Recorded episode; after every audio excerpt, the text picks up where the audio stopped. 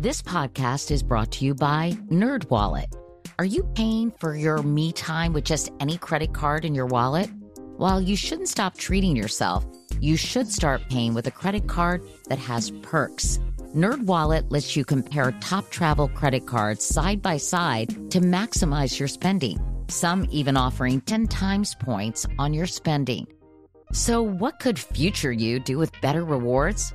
A free flight? Room upgrades? Don't wait to make smart financial decisions. Compare and find smarter credit cards, savings accounts, and more today at nerdwallet.com. Reminder credit is subject to lender approval and terms apply. NerdWallet, finance smarter. The 2024 presidential campaign features two candidates who are very well known to Americans. And yet, there's complexity at every turn. Criminal trials for one of those candidates, young voters who are angry. The Campaign Moment podcast from the Washington Post gives you what matters. I'm Aaron Blake, and I'm covering my 10th election cycle. My colleagues and I have insights that you won't find anywhere else. So follow the Campaign Moment right now, wherever you're listening. This is your moment, your time to shine, your comeback. You're ready for the next step in your career, and you want an education employers respect. So you're not just going back to school, you're coming back with Purdue Global. Backed by Purdue University, one of the nation's most respected public universities, Purdue Global is built for people who bring their life experience into the online classroom. Purdue Global, Purdue's online university for working adults. Start your comeback today at purdueglobal.edu. Hi, everyone. I'm Katie Couric, and welcome to Next Question. Today, giving birth in the time of coronavirus. When I walked into the hospital, the hallways are, are eerily quiet. One mother's surreal experience of going it alone. You saw the doctors, you saw security guards, and you saw cleaning staff just really kind of giving you a nod of you got this, but in a really powerful yet somber and scary way. Later, we'll check in with obstetricians in two different New York hospitals to understand some of the biggest challenges they face in keeping pregnant mothers safe amid COVID 19. When I tell a patient that her COVID 19 test came back positive, she's terrified. And there's a lot of avoidance of wanting to know the answer to that. um, so I think it's the biggest challenge we have is to let our patients know that it's okay to come seek care. But first, my next question How do you have a baby during a pandemic? Alicia Biggs had already given birth once, nearly two years ago, to a baby girl named Olivia. And beyond the excitement of planning for their second child to take place at the same hospital and with the same doctor, Alicia and her husband Patrick were really looking forward to a few crucial things being different this time around. I really wanted my my mom in the room. She wasn't in the room for the first pregnancy and I you know, I really wanted her there for for this one. She's my best friend and and just um, thought the more the merrier for this one. And then another thing that we thought would be really nice and special that was a little different was in my first pregnancy, in my delivery, I had a very healthy baby, but she needed to go to the NICU at first. So that initial time where you're you spend with your um, with your newborn, um, kind of on your chest, and just with your husband and with your family, and just really relishing in the moment of what just happened. We didn't really get because she was sent um, into the NICU so fast. So we were hoping and crossing our fingers for an easy and healthy delivery where we could have, you know, shared that moment that people talk about all the time. Because of the complications of Alicia's first birth and the already large size of her second baby, Alicia's doctor planned to have her induced on March 25th, one week before her due date at New York Presbyterian Hospital in Manhattan. But as that date neared, cases of the coronavirus were growing at alarming rates across New York City, which was already the epicenter of the virus. And hospitals were being forced to make some very tough decisions to prevent the virus from spreading. The week before, we had heard looming messages from people saying, you know, the hospital's down to usually you can have two attendees with you. They moved it down to one. So that means the plans changed for my mother. But they you know everybody was really messaging me saying oh they'll never you know not let your your spouse in or you'll always have one person so I, I kind of put it out of my mind that was never going to to happen to me and the sunday prior to the delivery so about three days before i got a call from my doctor she said i have good news and i have bad news the good news is there's a full staff in labor and delivery which which really just level sets you as to what is good news anymore. The bad news is I'm going to have to break it to you that you can no longer have your husband in the room. Those are some of the most difficult phone calls I've had to make. Dr. Alana Brownstein is Alicia's obstetrician. When she found out the news that New York Presbyterian Hospital had to institute severe restrictions due to the coronavirus and was no longer allowing any partners, family members, or outside support into the hospital at all, much less the delivery rooms, she immediately called her patients. They were long phone calls. I would sit there with them. I, I feel horribly that they were not able to have that person with them and how upsetting, disappointing that was. And they were obviously disappointed. Um, and that was not an easy conversation to have. Although I do feel like they did understand the reasons why it was being done and how severe things had become for the hospital to make that decision that they couldn't have somebody there.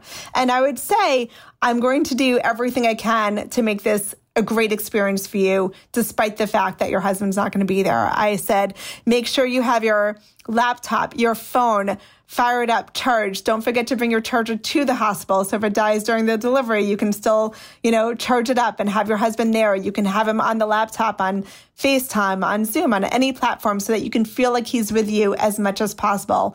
For Alicia, the news was devastating. I just cried to her on the phone, um, and she was just unwavering in her support, saying, "You you can do this and we are going to do this together and you will not be alone because I am going to be there the entire time. And it's, you know, it's you and me and we will figure out a way to get through this. And she said take a day to to just figure yourself out. Patrick, were you crushed when you heard the news? I was. I was, you know, totally heartbroken. That Sunday and Monday was incredibly difficult um, and sad. But then there was a shift that happened on kind of Monday into Tuesday before she gave birth on Wednesday, where it was this, you know, this was our new reality, and we will uh, we will get through this together as much as possible. I took a day to be very emotional, to you know, really just understand what was going on, and then I um, I was a swimmer by background, uh, and really just tried to use the tools that I had available to me, you know, mentally. And really then said, okay, here's a day where you get to decide how you're going to, you know, move forward. And then really treated it as a swim meet um, and a swim race, right? It's a, you know, swimming is a very individual, an individual sport that's surrounded by teammates who support you. I met my husband while swimming and he understands you know the nuances of how I am of of when I get into that mode. So we spent the next days just preparing and kind of getting into that zone. On Wednesday, March 25th, in the darkness of the early dawn, Patrick drove Alicia to New York Presbyterian Hospital and watched from the car as she walked in alone. When I walked into the hospital, the hallways are, are eerily quiet because no one needs, you know, should be walking hallways unless they really have to. So I had my bag and it was clear with my bump where I was going. Um, and you saw the doctors, you saw security guards, and you saw cleaning staff just really kind of giving you a nod of, you got this, but in a really powerful yet somber and scary way. And when you when you go immediately to sit down um, to check in, they give you a mask, and they need to treat you as though you have COVID, mm-hmm. um, or as though, as though you have the virus, and they they test you immediately when you get into the room, and then you we I didn't know results for 12 hours after that. Um, so you're tense because you're having a baby, but you're you're also just tense because you don't know if you have COVID. You don't know if the nurses around you might have, you know, gotten it. So you're everybody's, you know, protecting themselves for the greater benefit of of everybody, right? But it's just really scary. So I didn't find out until right before I pushed that I had tested negative, which like 20 minutes beforehand. I was just, you know, very tense about and, you know, continued to tell you know, Pat, what if I have, I was, I was getting more stressed about having COVID than I was about delivering the baby um, at first. Yeah. The whole thing sounds ridiculously stressful. Just hearing yeah. you talk about it, it's making me feel anxious. Yeah, no, it was it was anxious. It was it was it was really anxious. I mean, some of the you know beautiful things that had come out of it was you know um, just understanding what the nurses are and the doctors are putting them how they're putting themselves out there to make you feel comfortable. So they, you know, I walked in and they said they they gave me a letter, a handwritten letter signed by all the nurses saying you're not alone and you're going to prove to yourself how strong we already know you are and we're here for every step of the way and you know everything was just so powerful that you're you're emotional and you're crying but because you're you know partially sad partially scared but partially you know you're empowered to to get through this and you just have one choice and you have to just get to the other side and decide you know I'm I can either I need to make this a positive experience. So I um, and they did a great job for me too because the way we had it set up was I had an iPad uh, and Alicia had an iPad and we basically just FaceTimed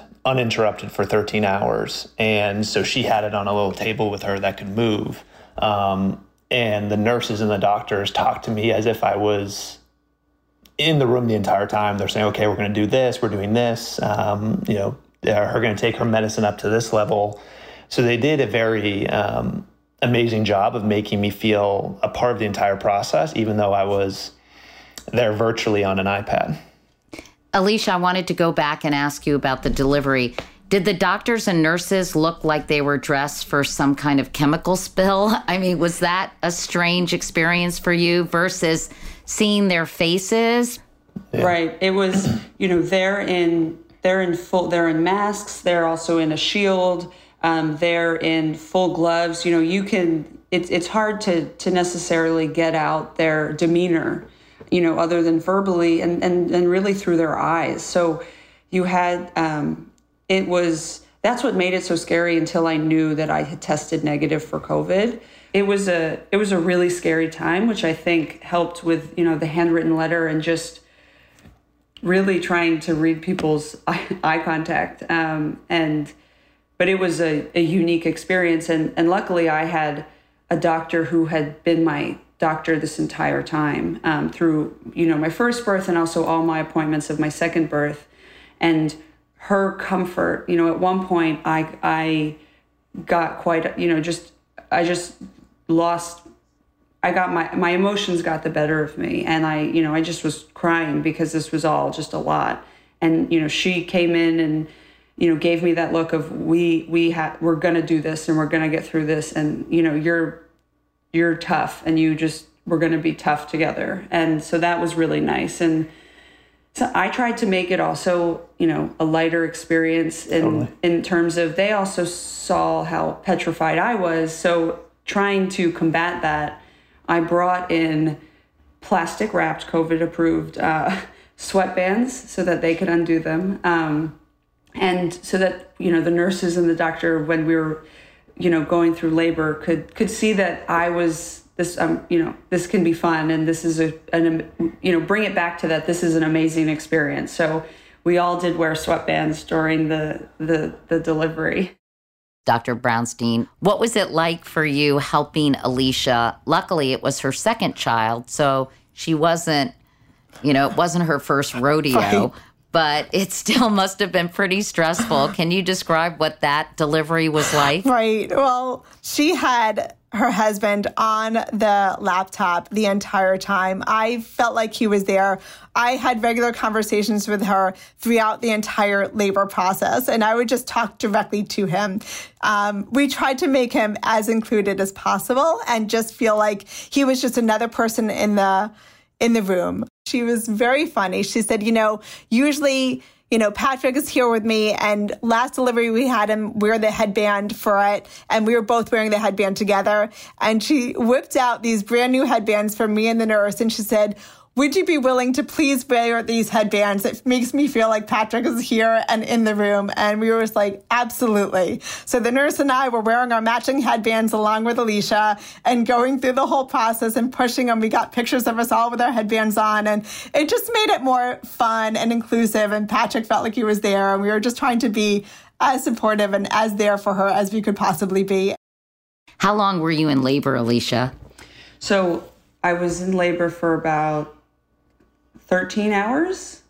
The labor and delivery part was went by really fast because you had all of the support of the of, of everybody and you know it's building up to this one moment and then you know the the post the post 24 hours or, and 48 hours after is i think the hardest part to where you just feel loneliness and being scared because you're sitting with your you know you're sitting alone with your thoughts and um, you have a roommate, but everyone's really scared to to you know talk even talk to each and, other. Yeah. Yeah.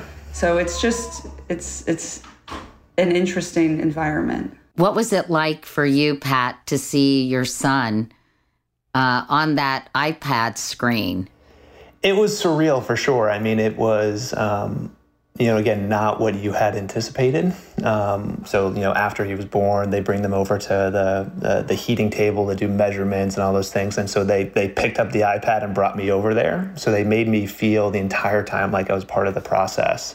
And then the picking up at the hospital the next day was very special too. Just to, you know, Alicia was on the wheelchair with Jack with a blanket over her, and so she had the blanket over him basically until she got to the car, and then um, you know to see him for the first time and to hold him and to put him in the car seat. That will be a moment that I will have kind of etched in my brain forever. Is that first time meeting him uh, outside the hospital. Alicia and Pat, just a few days after you had to go through this, Governor Cuomo announced an executive order that rescinded these restrictions so that hospitals in New York uh, allowed women to have one support partner present during their births. So, did you feel like, gosh, uh, why the heck did I end up in this window? I did think it was funny timing. I'm hoping I have a so we have some delayed good karma hanging over us in the future. Yeah. Um, but I was, I was, you know, being a second time mother, I was happy that it was me who has had the benefit and you know the fortune to have a delivery with my husband. And during times like this, it makes you realize just you know what's important and I was happy to, to take that place for someone other than a first time mom because that's a really it's it's scary it's lonely and you know doing it when you have no idea what's going on once you give birth is is just frightening so i'm i'm really glad that it happened to me versus some of my other close friends who were um, first time moms delivering very you know shortly after that and luckily was the ban was lifted Congratulations to Alicia and Patrick Biggs, to big sister Olivia, and of course to little Jack Biggs, who will have one hell of a birth story to tell. When we come back, Dr. Alana Brownstein on what we know so far about pregnancy and COVID 19. This podcast is brought to you by NerdWallet. Are you paying for your me time with just any credit card in your wallet? While you shouldn't stop treating yourself, you should start paying with a credit card that has perks.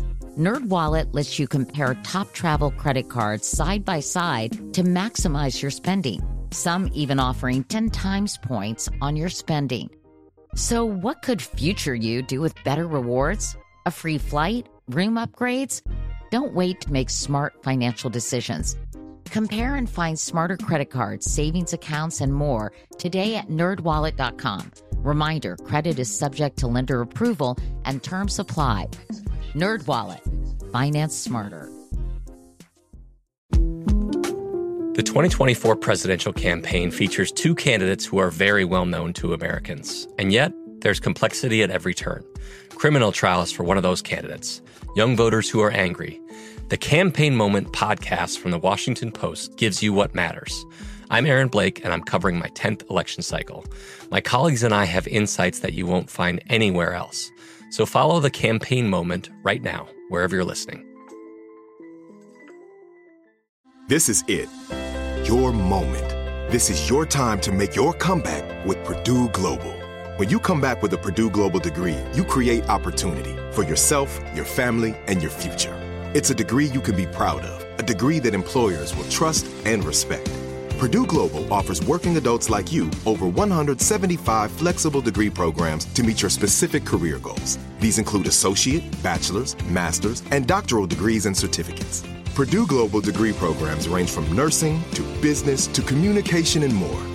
Whatever your interest, we have the degree that will move you forward. You have the knowledge, you have the experience. Now it's time to get credit for the work you've done and earn the recognition you deserve with Purdue Global, Purdue's online university for working adults. You know you're worth it. We do too. So don't wait another second to get the degree that will take your career to the next level. Start your comeback today at purdueglobal.edu.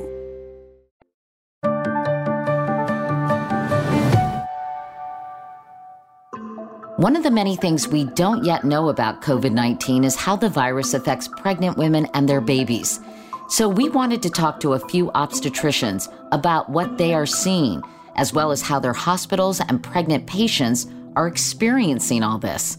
We started at New York Presbyterian Hospital with Dr. Alana Brownstein, the OB we heard from at the beginning of the episode.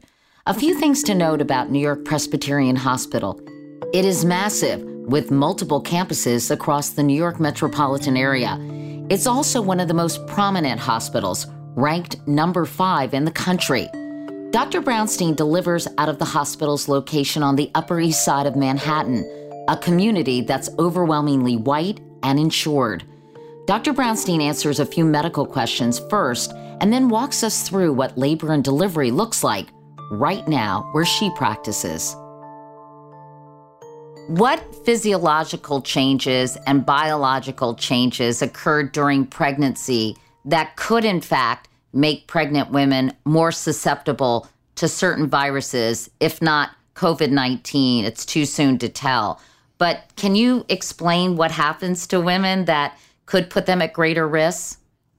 So we know that pregnant women are at a relative immune suppressed state, um, in part so that the the mother's body can accept a fetus in their body, which is not their own cells. So we know that it is decreased in certain ways like that. We also know that certain antibodies that they have can be in lower titers just because of the plasma volume expansion that happens naturally in pregnancy. So it is theoretical possible that your immune system's decrease could make you more susceptible to certain viruses and make that disease much worse in pregnancy than not.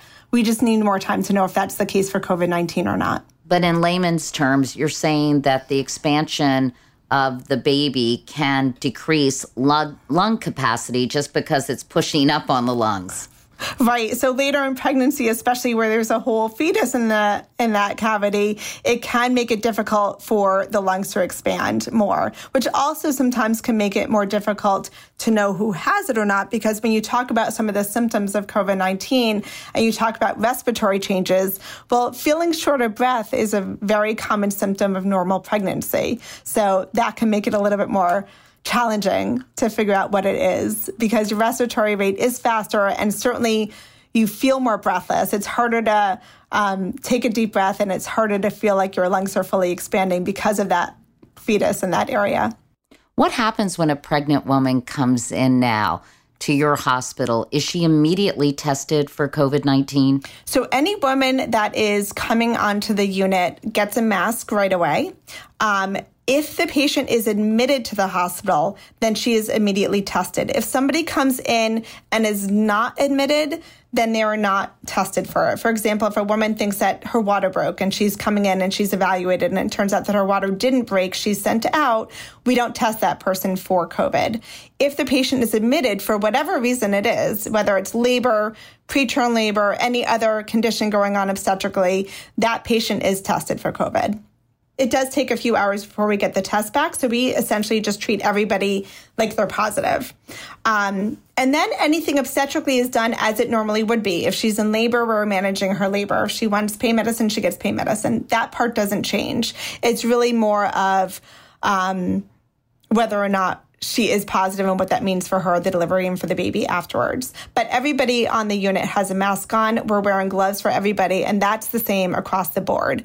If we know of somebody who might be positive, um, we try to call ahead to the hospital. If I know I have a patient that's coming in that either I suspect is positive, I know is positive, or any inkling of that, we make sure we call ahead. We have a room waiting for them, and we make sure that they are isolated. What kinds of concerns are raised, Dr. Brownstein, if a pregnant woman about to give birth tests positive, other than protecting the staff members? Is there any risk to her baby? Is there risk to her in terms of the delivery, et cetera? So for the delivery part, we deliver them as we would regardless of their COVID status, meaning if they were going to have a vaginal delivery, they can have a vaginal delivery. If they were going to have a C-section, they can. For the baby, the concern is we want to make sure that it doesn't get transmitted to the baby. So currently, it does not appear that there's vertical transmission, meaning that the baby would get the virus just from being inside the mom.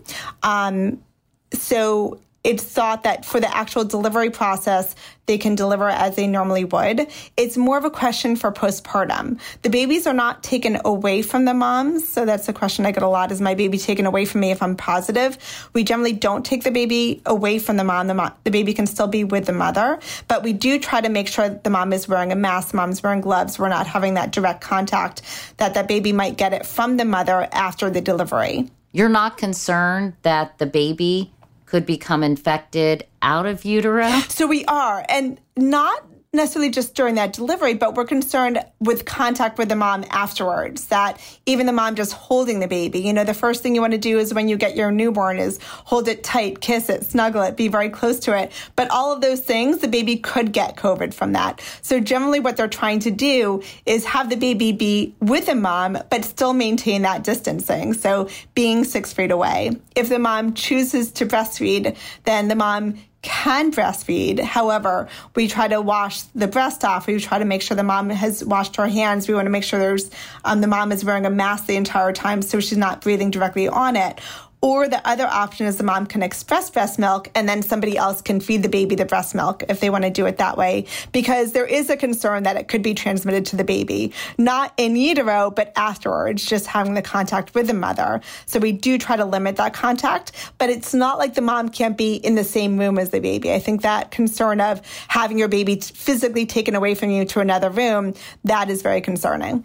What about having mothers give birth prematurely or early because of their COVID symptoms and concerns about their health and potentially the baby's health? So, there are some situations where the mom just are so sick that they have to do that. We generally try to hold off on doing that if we could, just for the baby's health.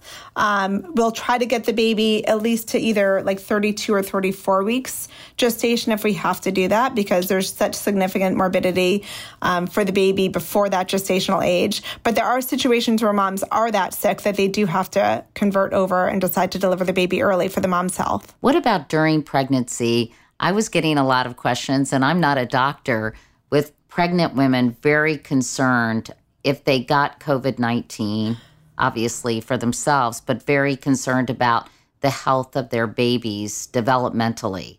What do we know about that? Great question. So, very little, only that, again, it's so early that we don't have patients that have had it very early in the pregnancy and then carried through to term yet just because it hasn't been around that long. So far, it seems that there might be a higher risk for preterm delivery. Um, we are concerned about whether or not there could be an increased risk of either miscarriage or congenital abnormalities, but we haven't seen that yet. Um, it's certainly a concern, and we're we're getting a huge registry of pregnant women to see something that we can follow out over time. It's just too early to know. We're also concerned about the growth of the baby. So we want to make sure if the baby, if the mom is infected, is the baby growing well? So they have to have ways to monitor that as well. We haven't seen it yet, but again, only because those are things that take a while to actually develop and to see, and it just hasn't been around enough to see. I wanted to ask you about maternal mortality. We did two episodes on maternal mortality, which we're holding for later. But it's very concerning. There are something like 700 to 900 women dying from pregnancy or childbirth every single year in this country, not to mention the 50,000 women every year who almost die. So, how concerned are you about the impact of COVID 19 on this skyrocketing maternal mortality rate? I think it goes back to we need to make sure that our patients have access, that they can be seen, that they can get to a hospital that can care for them, because that is going to make the difference of how they do and how their their babies do. And it's very concerning. And this is just one more one more layer of things that can make it harder for those women to get the good care that they need. The doctors we spoke to for our maternal mortality episodes also said it can be crucial to have support for the mother. There's not only before and during the pregnancy, but afterwards, since so many complications can happen after the baby is born, and hospitals are so focused on the health of the baby. What are your thoughts there? Well, there's a lot of things that can happen postpartum. Um, it's not over once that baby comes out. You know, people can have um, bleeding issues postpartum. You can get preeclampsia, blood pressure issues postpartum. Um, there's a lot of things that if you don't have somebody who one knows about it, two can help take care of you, and three recognize it and get you to a hospital can be major issues. Um, and I think that is a huge problem. Having that support, it doesn't end once that baby comes out. It really goes into that whole postpartum care period as well. Can telemedicine be helpful in that regard? For women who have given birth but may not have as much access to top medical care? I think that we're seeing the role that telemedicine can play. I think it's really um, been shot into the spotlight with everything going on here where we're trying to keep people at home.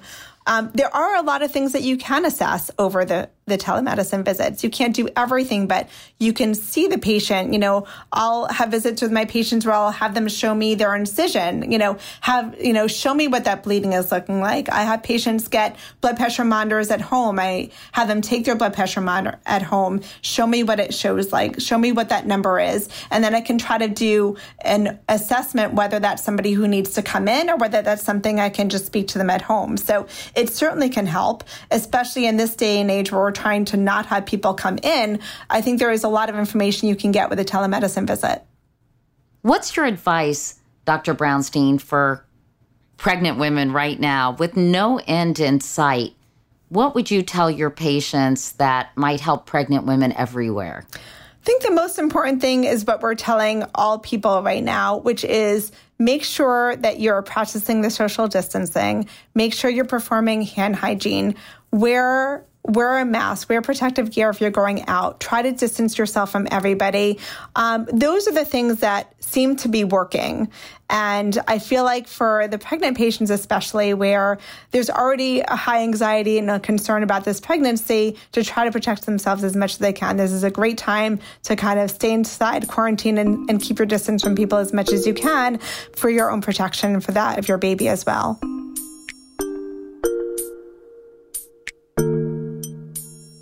Just across the East River from Dr. Brownstein is the Elmhurst Hospital Center in Queens, a public hospital that has about 545 beds to New York Presbyterians 2,500 plus. It's located in Jackson Heights, Queens, which is the most ethnically diverse neighborhood in the country. It's a very underserved community, and the community right now uh, is being hit very, very hard by the COVID epidemic. Dr. Tracy Bone Hemmerdinger is the chief of obstetrics at Elmhurst. The population that we generally see at Elmhurst is a mixed community of new immigrants. Um, we see all different ethnic backgrounds. Um, the number one language spoken is Spanish, uh, followed, I think, very closely by Bengali. Um, and I think that a lot of the patients that we see fall into the category of people who can't social distance because they live with large numbers of people in their homes, people who are responsible for caring for not only many children, but also their parents and their extended family, uh, and, and people whose jobs are either domestic workers or, you know, people whose jobs and livelihood may be cut off completely and not have any access to their regular daily needs. And so I think that that puts them at significant risk for any illness. Elmhurst has been called the epicenter of the epicenter of coronavirus cases, the ground zero of the epidemic. The fact is, Elmhurst was one of the first hospitals hit by corona. and it was hit hard. Elmhurst runs at capacity. So I believe it was running 97, 98% capacity before the epidemic. And so that's why it, it, became so difficult because we needed to figure out ways to structurally change our hospital to be able to take care of all of our patients. The, the very beginning of this, nobody really knew what was going on and what was happening. Uh, we got a lot of patients presented and they didn't know what they were supposed to say or do. We didn't know what we were supposed to say or do. The recommendations from the CDC and from the New York City officials and the New York State officials were changing every couple of hours, and I would come up with some kind of a protocol, and then it would have to be changed. And it, w- it was very frustrating and difficult on both sides, on the patient side, and, and not even just the patient side, the family members of the patients, especially for pregnant women, which is what I deal with. Um, and now I would say we're a few weeks into it, we've really got this down and we know how to manage it. And I think that a lot of our patients initially were very afraid to come to the hospital, especially because of all the news. The Elmhurst Hospital has been on the news because we've gotten hit so hard. And now um, I think they feel more comfortable. Our, our census is starting to come up. Our patients are more comfortable coming in, and our outcomes are very good. Dr. Bone says half the battle was working out the logistics there was a lot the hospital had to figure out and figure out fast when it came to managing incoming COVID or suspected COVID cases. With exceptions like labor, delivery, and postpartum, Elmhurst is now almost entirely devoted to COVID care the physical space was something we had to figure out how to use and our staff as well. So we have a triage area that has seven beds for triage, and we had to put up a wall so that we could have COVID patients on one side and non COVID patients on another side. And then we had to do the same thing in our post anesthesia care unit after C sections. We had to put up a wall and separate an area where we could put COVID patients or suspected COVID patients and non COVID patients. Um, you know, and then who could go into those rooms versus who can who has to go into an isolation room. Someone actively coughing with a high fever, whether or not we have a positive test, that patient probably should be isolated. Um, and so figuring out where we can put those people and not overrun our, our service. And obviously, staff has been affected. Uh, nurses and doctors and resident doctors have all been hit, and we've had many, many providers get sick and be out for some time. And so that puts a strain on everything. Um, and so streamlining the system has to deal with figuring out which staff you have when and making sure that you have enough staff at all times. Obviously, many of us would love to go help our colleagues in the emergency department or in the medicine ICU, but you have to make sure you're able to cover everything. And you know, since we're pretty much the only service in the hospital left that's non-COVID, we want to make sure we're covering our patients well with experienced physicians and nurses who know how to handle OB. When it comes to how this virus affects pregnant women, Dr. Bone says there are still a lot of unknowns, but also a few key and positive takeaways. The course in pregnant women seems to be not any worse than it would be for non-pregnant women, which is a very good thing. And for and for men, women tend to be doing a lot better with the disease than men. Um, so that's a positive thing for women as well. Uh, we are noticing that our the transmission from from pregnant woman to her fetus seems to be almost zero. Uh, it's not 100% zero, but it's it's almost zero. So that's a very very good thing as well. Um, and the one thing we've learned, I think that a lot of people in this hospital and in the country have learned is, is a lot of people are infected with COVID. We learned that by testing. So we're testing every single patient now that gets admitted to the hospital on our floor. And we've noted many, many patients who are positive and completely asymptomatic and some of them become symptomatic later and some of them never do. The other thing Dr. Bone has learned is you don't know what to expect when it comes to this new virus, which makes her job all the more difficult. You got to be really cautious um, because I've seen, and again, this is anecdotal, but I've seen it go both ways. I mean, we had one super sick pregnant woman who ended up going into the ICU and was very close to being intubated. And then we, as a group, interdisciplinary between high risk obstetrics and ICU and pediatrics decided that it would probably be better for her health to deliver. And we delivered her her baby by C-section and she miraculously got better after she was delivered and she didn't require intubation and i actually had the privilege of sending her home on sunday.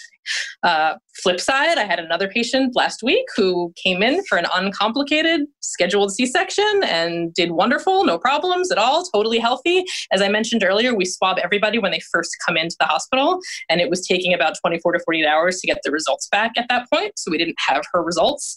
And then on post-operative day one about a day after she had her surgery all of a sudden she decompensated and got very very ill also requiring oxygen and ICU care. And then her test came back positive from days before when she was asymptomatic. So it's very hard, I think, to, to, to figure out who's going to go which way and when.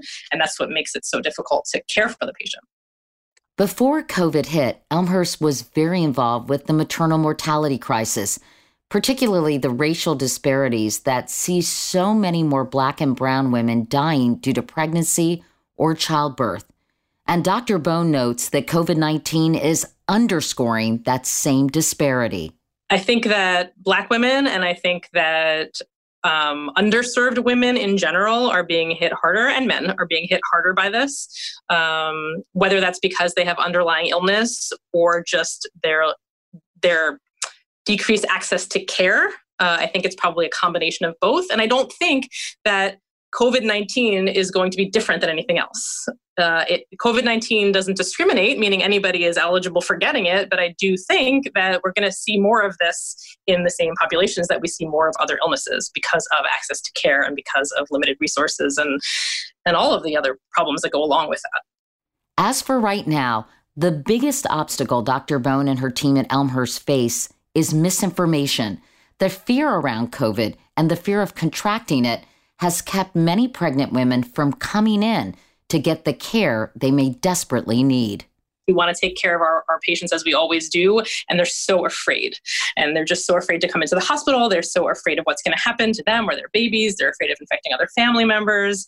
Um, and they're afraid, like everybody else is, of, of having it you know when i tell a patient that her covid-19 test came back positive she's terrified and there's a lot of avoidance of wanting to know the answer to that. um, so I think it's the biggest challenge we have is to let our patients know that it's okay to come seek care. It's more important for you and your, your health and your baby's health to come seek care and that we know what we're doing and we're going to take care of you and this is all going to be okay. And I think our patients are grateful for that and they're starting to come around.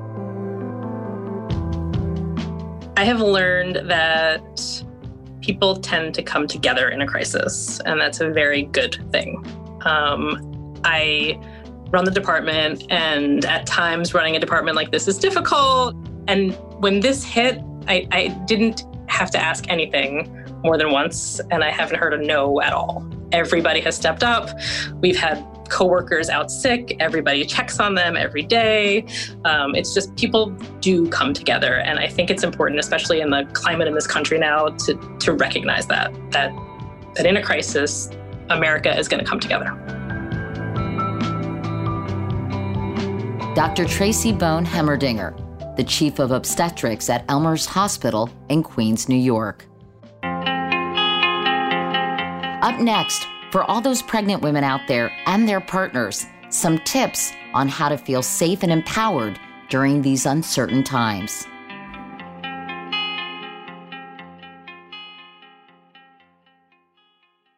This podcast is brought to you by NerdWallet. Are you paying for your me time with just any credit card in your wallet? While you shouldn't stop treating yourself, you should start paying with a credit card that has perks. NerdWallet lets you compare top travel credit cards side by side to maximize your spending. Some even offering 10 times points on your spending. So, what could future you do with better rewards? A free flight? Room upgrades? Don't wait to make smart financial decisions.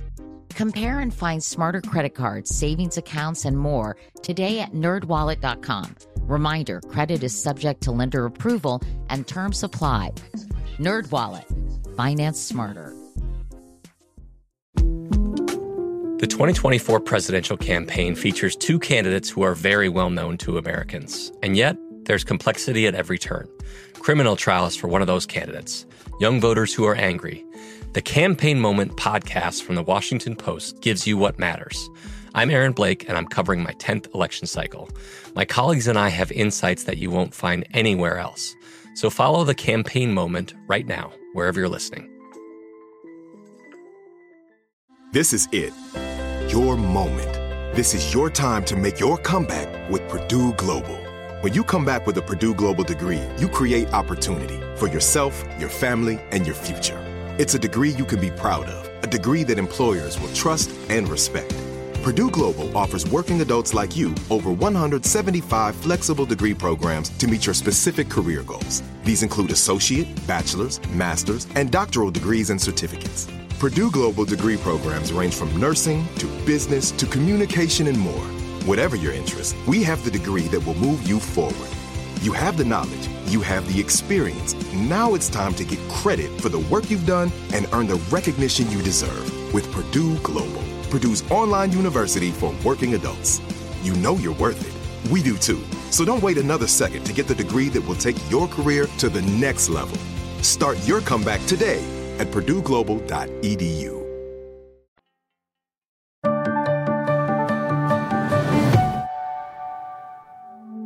Giving birth during a pandemic is no doubt a very stressful event.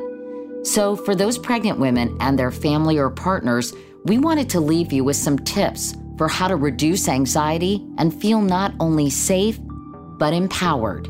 So, the role of the doula is to offer continuous support. Chantal Traub, who is originally from Cape Town, South Africa, if you couldn't tell by her accent, has been an active birth doula in New York City for nearly 20 years, which means she has supported a lot of women through some very intimate and often difficult life changing moments. That's around 700, 800 plus births now.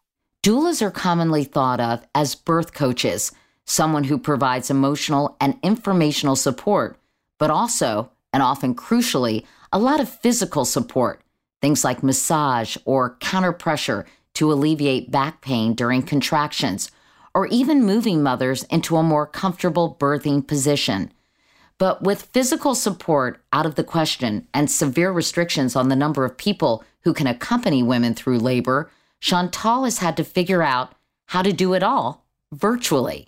This is not the same as being in the room with someone, but the one aspect that I've had to adjust is how do I support my client without using my hands. Everything else is the same. Once they're in labor, I set up my computer or my laptop or my phone. And I, in the day, I'm here in my living room on FaceTime, face to face, using my voice and my gestures to help them and to be able to give them cues of connection and safety. When it became like the nighttime or things got much more intense, I would hole up in my bedroom with my phone and my iPad, keeping the room dark if their room was dark. I would only turn the, my lights on if their lights were on so that I could keep the same ambience in my home as in theirs. And again, I would give them solid support face to face and using my voice and using my gestures. And so far, it has worked really well. I was actually, for someone who was not technical savvy at all, I have been so pleasantly surprised how well this has worked under these circumstances. First, Chantal shares some advice for those supporting their pregnant partners. So, a woman in labor really needs to feel safe and protected to be able to let go and open up to be able to let her baby out. So feeling safe and feeling supported and feeling protected is essential. So for the partner to understand how can we adjust in this time to create safety at a times where clearly we are feeling a lot of fear and anxiety about this disease and about feeling supported in the ways that we think we may have needed. So we want to relate on an almost primitive level. We want to be able to communicate cues of safety using face to face facial expressions using our voice, our tone of our voice, and then our gestures and our postures. So, whether we're supporting virtually or in person, now this may change place to place because changes are happening daily. But as of now, our partners are required to wear a mask the whole time while they are in the laboring room until they leave. And so when your mouth is covered by a mask, you have to learn to communicate with your eyes. And so you want to learn to smile, for example, so big that your eyes smile.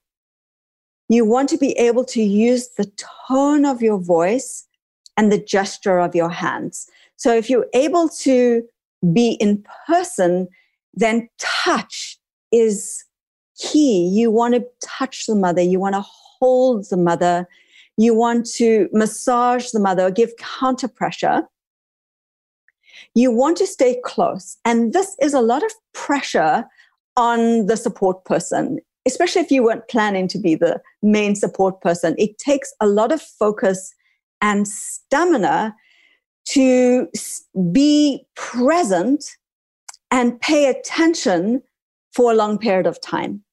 We want to, one, communicate face to face. We also want to really tune in and learn how to listen. We want to listen to what the mum is saying, hear how she's sounding, understand her concerns, and to be able to support that. So that takes a lot of focus and emotional presence. And we want to prepare for that.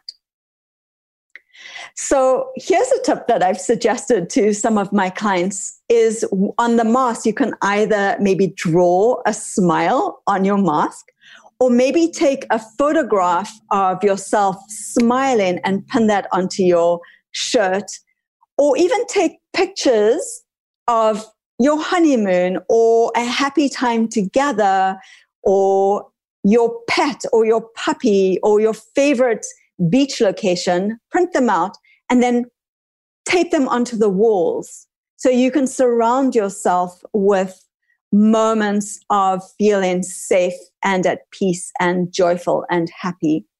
As for the moms out there, Chantal's first tip is to understand the new ambiance of the hospital. She says it's important to mentally prepare for what labor and delivery look like right now. What you have to get used to seeing is pretty much like a hazmat vibe. Everybody is wearing overalls or gowns. Everybody, all the medical staff or even the housekeeping are wearing a mask. Their head is covered and they're either wearing goggles or a shield. So it's pretty surreal and something to adjust mentally for. The other thing that I would really like you to prepare for is that at some point during your hospital stay, you will be wearing a mask, whether that may only be in triage or if you happen to test COVID positive. And that's another adjustment to get used to, just laboring with a mask. So I encourage you to just try a mask and use that communicating with someone. What does that feel like to communicate? How does that change? And then how does that change when you're needing to breathe and maybe breathing quite hard? So try, you know, exercising with a mask. Try marching in one spot with a mask and notice, you know, how does that feel? It takes some getting used to. And I want you to already know what that feels like before you go in. Once you have some expectation of what your birth experience may be like, Chantal says the next step is to learn the coping mechanisms now for calming the nervous system at any time. One of the ways to regulate our nervous system is to start developing a breathing practice. The breath is the way into calming our nervous system. The breath is the way to managing contractions. So, developing a breathing practice now is so helpful for now, for labor, for when the baby cries postpartum. One breathing practice that is incredibly helpful is a simple belly breath. You can place your hands on your belly and take a deep breath in, fill your belly, and take a slow breath out. Deep, full belly breaths. Long, slow exhales. So inhale, breathe into your belly, into your baby. Exhale in, calms the nervous system. So when we take an inhale, we bring in oxygen to our baby, to all our organs, even the pelvic floor. And when we exhale, it allows us to feel safe, to feel open, to feel calm. Chantal also suggests when those feelings of fear or anxiety do bubble up, to not push them aside, but actually experience them and then move on. We don't want to feel those feelings. We're very good about squashing them down or pushing them away or scrolling on Facebook or going and doing something. But to be able to manage those feelings, we want to be able to allow them to be there. If we allow them to be there and can sit with them, they usually only last just a few minutes. So allow yourself to be with the feeling, feel the feeling, and let it pass. Now, it may come up again soon after. So we want to develop a practice of being able to stay with the feelings. Acknowledge them, name them. I'm feeling scared right now. I'm really anxious about the way this may go. That's okay. We can feel them. Don't push them away. It's important to be able to sit with them and breathe through them. We have a moment in this time to actually recognize them for what they are and transform them and move ourselves more to how can we feel safe? What makes me feel safe right now? Does being in a quiet room make me feel safe? Does having someone look at me and smile at me make me feel safe? Does have just me hugging my puppy right now make me feel safe? What makes us feel safe? Let's explore that so that we can find ways to use that and support us in labor. So the more that we learn about what makes us feel safe, then we can ask for what we need or set that up for the time that we have to go to the hospital. When all else fails, when the breathing exercises don't do the trick, or you've acknowledged all those feelings to no avail, she says take a moment to connect with what's behind all of this in the first place. And lastly, don't forget you're having a baby. It's a very important time to connect to your baby. Take the time to talk to your baby. Take the time to sing to your baby. I have some of my clients uh, either singing lullabies to their babies or making up a lullaby. If you don't know, this is something that you can do on your own to your baby, or spouse or partner can join in where you both talk to the baby or sing to the baby. But talk to your baby right now and be honest with your baby. You can tell your baby, I'm feeling really scared right now. I'm worried about how it's going to be bringing you into the world right now. Your baby can sense your anxiety. So it's okay to communicate to your baby how you're feeling and how you're going to be protecting your baby, how you're going to do everything you can to bring the baby into a safe world. So talk to your baby now, talk to your baby during labor, and talk to your baby postpartum. And if your baby needs to be separated from you for any reason, then keep talking to your baby, whether it's energetically or when you are reunited with your baby. You can say, I'm so sorry that we had to be separated. I was so sad to be separated, but I'm so happy to be reunited with you now. And express that to your baby because your baby does sense the way that you're feeling.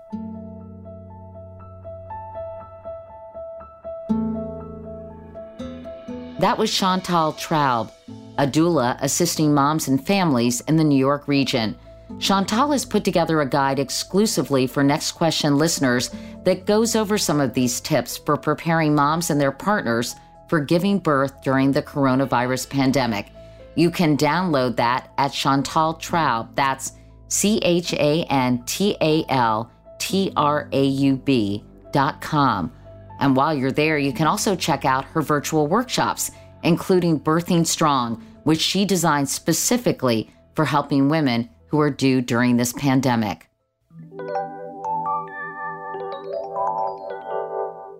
And that does it for this episode of Next Question. Stay tuned for next week's show when we'll be releasing our special two part series on America's maternal mortality crisis. That's coming up April 23rd and 24th. For the most up to date information on the coronavirus, make sure to check out the CDC and the World Health Organization websites. You can also subscribe to my morning newsletter, Wake Up Call, where we're diligently compiling the day's most pressing news. You can do that by going to katiecouric.com. Until next time and my next question, I'm Katie Couric. Thank you all so much for listening and stay safe and healthy out there.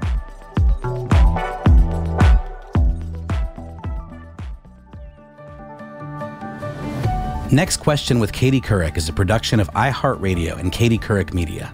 The executive producers are Katie Couric, Courtney Litz, and Tyler Klang. The supervising producer is Lauren Hanson. Our show producer is Beth Ann Macaluso. The associate producers are Emily Pinto and Derek Clements. Editing by Derek Clements, Dylan Fagan, and Lowell Brillante. Mixing by Dylan Fagan. Our researcher is Gabriel Loser. For more information on today's episode, go to katiecouric.com and follow us on Twitter and Instagram at Katie Couric. For more podcasts from iHeartRadio, visit the iHeartRadio app, Apple Podcasts, or wherever you listen to your favorite shows. From BBC Radio 4, Britain's biggest paranormal podcast is going on a road trip. I thought in that moment, oh my God. We've summoned something from this board. This is Uncanny USA. He says, Somebody's in the house, and I screamed. Listen to Uncanny USA wherever you get your BBC podcasts, if you dare.